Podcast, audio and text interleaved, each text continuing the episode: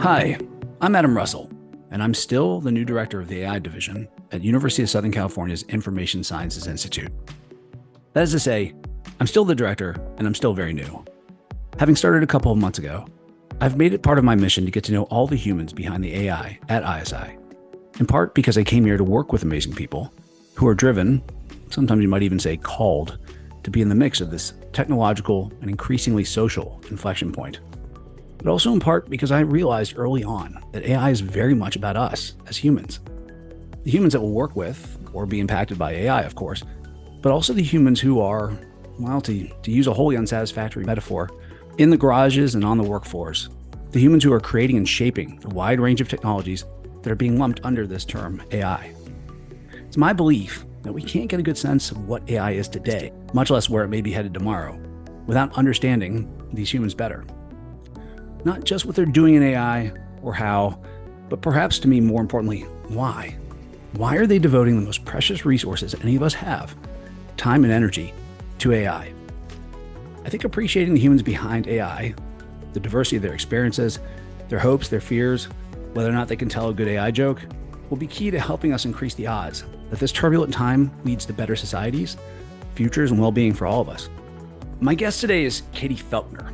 Uh, she's a P H D student at U S C and working at I S I, which means she's probably one of the biggest reasons I'm at I S I, to do what I can as director to help brilliant young minds develop into world-class leaders in A I. Now, Katy, for the record, we've actually never met in person.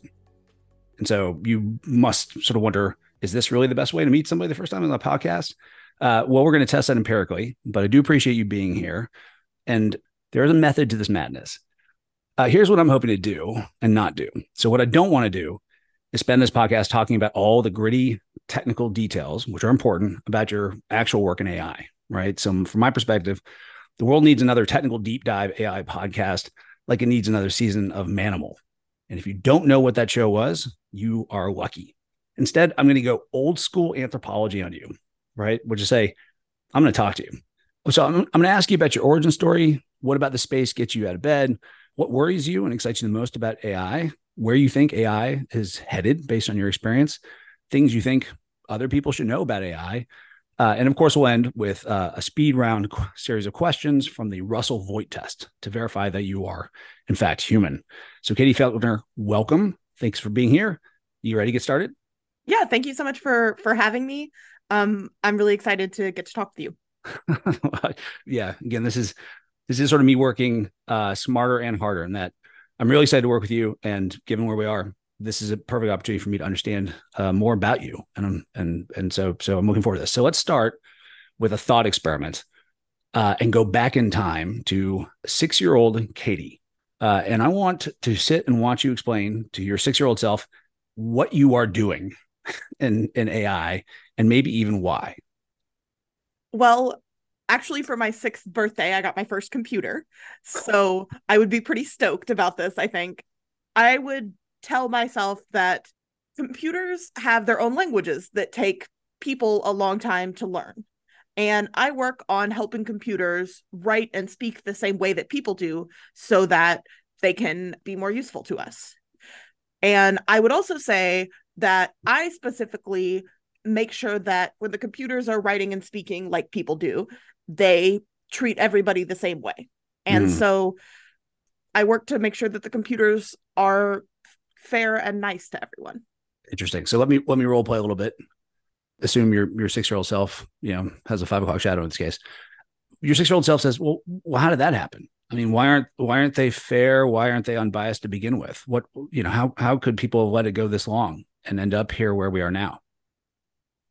Well, there's two reasons for that. I think the first is computers learn from people, and people have biases. Mm-hmm. Um, so some people don't think that everybody is equal or that everybody should be treated fairly. And sometimes the computers learn from them. The other thing is that, I don't know how to explain this well to my, my six-year-old self, but sometimes sometimes the people who make these computers are more interested in selling them than making sure that they are as fair as possible. And as a grown-up, I work on helping people understand what the problems are with the models that are out there. Yeah, awesome. And your six-year-old self, I'm sure, will come to appreciate that sometimes just being able to understand the problem is the very most important first step, right? To, to acknowledge that there's there's that problem. Okay, so there's this problem. You've come to to the fight, as it were, almost as kind of a superhero. What, what how would you describe, if you had to, what your kind of superpower is? Um, technical communication. Okay. So I actually also have a humanities background. In my previous life, I was also a classics major and I worked in digital humanities. I was doing technical work. Uh, I was writing software, but for a classics audience. And I was having to write papers and give talks to a classics audience. And these are like tweed coat academics who think that Microsoft Word is a little too new. And so working in that space really pushed me to get good at communicating why my technical work was important and what it could what it could accomplish for for you know downstream users. And I think that has really, those technical communication skills have really been my my superpower. Nice. And those communication skills, um, being able to just talk to people from different disciplines and explain in a way that everybody at, at the table can understand what I'm doing. Uh, wow. We're going to, obviously, being an anthropologist who's worked with A I and is now the director of division, I'm sympathetic to this notion of of aliens and the power that aliens have, right? Not not colonizers, but aliens who visit new worlds and understand that to solve the problems they care about, they're going to need to learn new things and engage with new communities. All right. Well, let me let me riff off that, though. Um, so things seem to be coming at us in their own time, but much, much faster than I think many people appreciate it, right? Uh, we're we're being surprised on a near daily basis as to what, you know, these, these technologies can do while still staying calm. What are you worried most about with A I? So for me, the biggest thing I worry about is losing sight of immediate harm and immediate safety impacts hmm. as we think about really long-term safety and societal impacts. And so I'm not interested in in a theoretical future, ten billion years in the future, talking about people who don't exist yet. A I is deployed today. It is having effects on real people that exist today. And mm-hmm. I think it is certainly more important to me to focus on understanding how this technology is is impacting the people that are being affected by it today than it is people who might theoretically be affected by it in the future.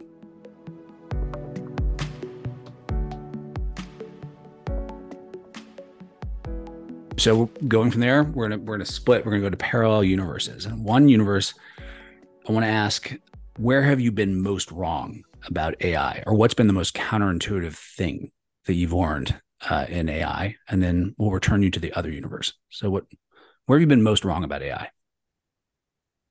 Um, it is, it's often very counterintuitive for me how well models learn in a bottom-up fashion, because I tend to learn things in a very top-down fashion. What got me interested in language was taking Latin. And, you know, you sit there and you learn, this is how the first declension nouns go. This is how the second declension nouns go. You learn all these rules and then you have to apply them. Whereas, and so that's the way that I'm used to thinking about, about language. And for a long time, people thought that models had to learn in the same way that humans, or in, in that way. But now models learn in this, this very bottom-up way where they just induce rules from data or induce generalizations from data. And so it is, it's often counterintuitive for me to to remember like how much better these models are at inducing rules from data than than I am, and maybe humans in general are. Gotcha. All right, that makes sense. So let's go back to the other parallel universe. And in this universe, you've uh, you've got a lot of money, and you have been given the opportunity to open a center for A I and mm, A I and mm. what what center would you start and why? Um, I would be focusing on like real-time, quick turnaround audits of released models. And so uh, a public record of how how different released models and commercial products are performing on bias benchmarks, mm-hmm. um, both at mm-hmm. release time and as they as they evolve. Because, you know, there's a lot of, especially with like closed source models, they're changing under the hood, and what it says on Monday might not be what it says on Friday. Gotcha. Yeah. yeah. So um, are you a science fiction reader? Yes. Okay. Uh, what's, what's, this is going to be a complicated question, um, but, but we can make it simpler if necessary. Your center is wildly successful. Uh, as a result of the Katy Felkner Center for A I and uh, what, what science fiction uh, scenario are we now inhabiting because your center was successful? Um, what does right look like in your mind? Yeah. So a lot of my favorite books are fairly pessimistic about A I. Right. right? The dystopic ones. Okay. Let's not go there. Yeah. So I hope we're then, not inhabiting Dune. I hope we, you know, haven't Dune or Foundation. I hope we haven't killed off all the robots. I would say this is a cliche answer, but this the Star Trek future is one that I am hopeful for, where, you know, all human cultures and alien cultures can understand each other well and mm-hmm. respect each other and collaborate with each other and be exploring our world both scientifically and, you know, anthropologically to, when they're, you know, ready and warp capable, bring new civilizations into um, collaboration with us. And like specifically technology wise, I'm working more in the fairness space now, but I started out in machine translation, and obviously like the universal translator is incredibly, incredibly cool. Yeah. Even I, even here, right? Even here, I can tell you yeah. as an anthropologist, we, we use the same words and we mean very different things. And there's so much translation that's still required, uh, even, even on Earth. So, okay. What is, okay. So coming to it as you have, what do you think is a concept Uh, or, you know, interpretation of A I that's most misunderstood? Where, where do people go the most wrong with A I in your experience? So I'm going to vol- borrow some language and some ideas from Emily Bender here. This is not all original Katy Felkner thought. Great but artists borrow, or what is it they say? A good artist borrow, great artists steal. Okay. I, I think that people tend to anthropomorphize A I, and specifically they they tend to assign it intents and motives that we don't have evidence it has. If if a model says, you're my best friend, it doesn't have context on what it means to call someone a friend, and it's not, it doesn't have intent behind it in the same way that a human might when they call someone mm-hmm. their best friend. But that's that's hard to do, right? When they're being set up to do that, to appear to have these things and to engage with us on that level. Yeah, I am by no means above this advice. Like it is, it's difficult for me sometimes. Even like the language we use, you know, the model said, or yeah, the model it, thinks. Yeah. I don't think it is saying or thinking in the same way that we are. It's, no, it's it's going to be tricky. Uh, you know, I have a, a personal love-hate relationship with my refrigerator, for example, uh, that sometimes it works and sometimes it doesn't. But, but anyway, do you think technically, though, projecting out that an A I can ever be a best friend eventually? And and if so, uh, do you think that's something we should like accelerate and try to embrace, or something we should, you know, pump the pedals and, and maybe fear a little bit? I don't think that I would either embrace it or fear it necessarily. Friendship between humans is ideally rewarding for both people. Whereas if if it's a model that is running on some server in a basement somewhere, it's essentially, you know, friendship as a service.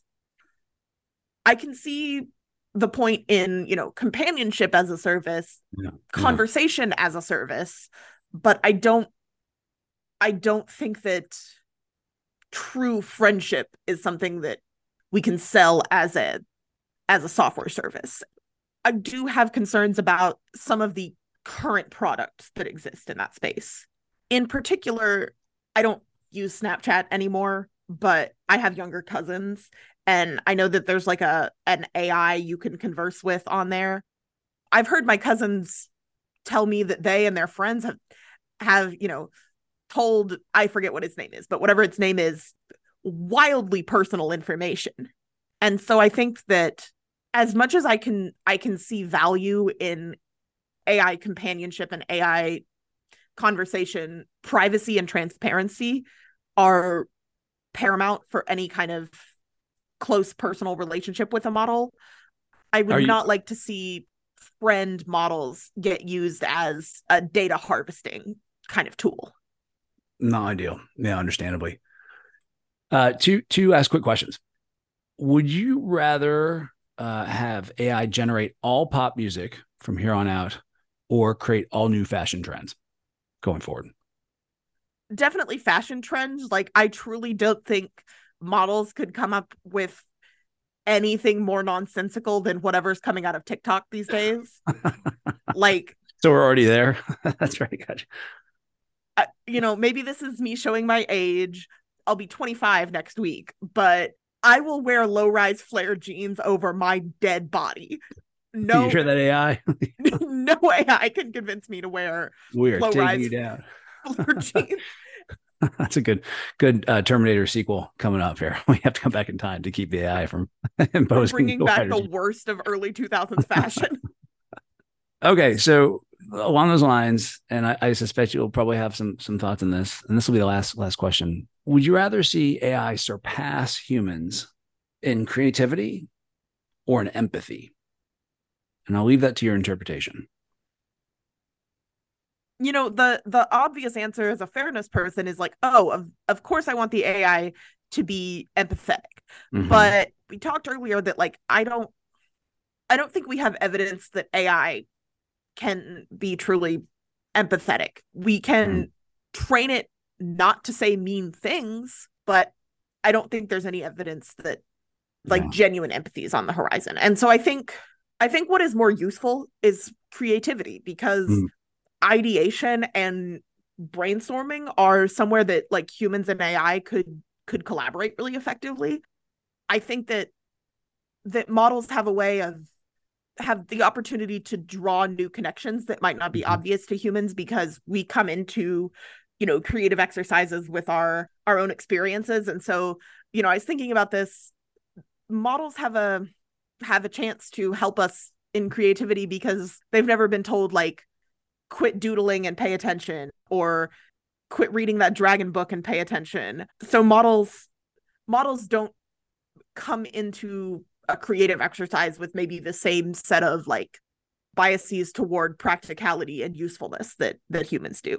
Yeah, no, I think that's that's right. Sometimes we talk about, again, aliens as being useful because they don't they don't know what questions not to ask, right? What's been drilled out of us from from previous experience. All right. Well, that that was a great note to wrap this up on, Katy. And and what can I say? Uh, this podcast is about the humans behind the A I, and you brought the human in a, in a great way. And I, I do think it's helping us to grok more about A I too. So I look forward to continuing to work with you as a colleague, navigating our way through this, what I call apocalyptic time, to end up in a better place. Yeah. Well, thank you so much for having me on. Um, I'm I'm really grateful for the opportunity. Um.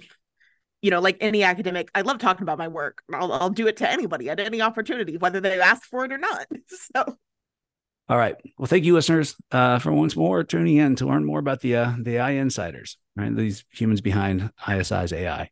Please join us again, because we will have more brave humans who will join us on the podcast uh, to continue to talk about their backgrounds, their experiences, and their why. Why are they in this space of A I, and how are they contributing to what I think is our ultimate goal, which is to create these systems of humans and A I to realize new futures that are better than ever for all of us.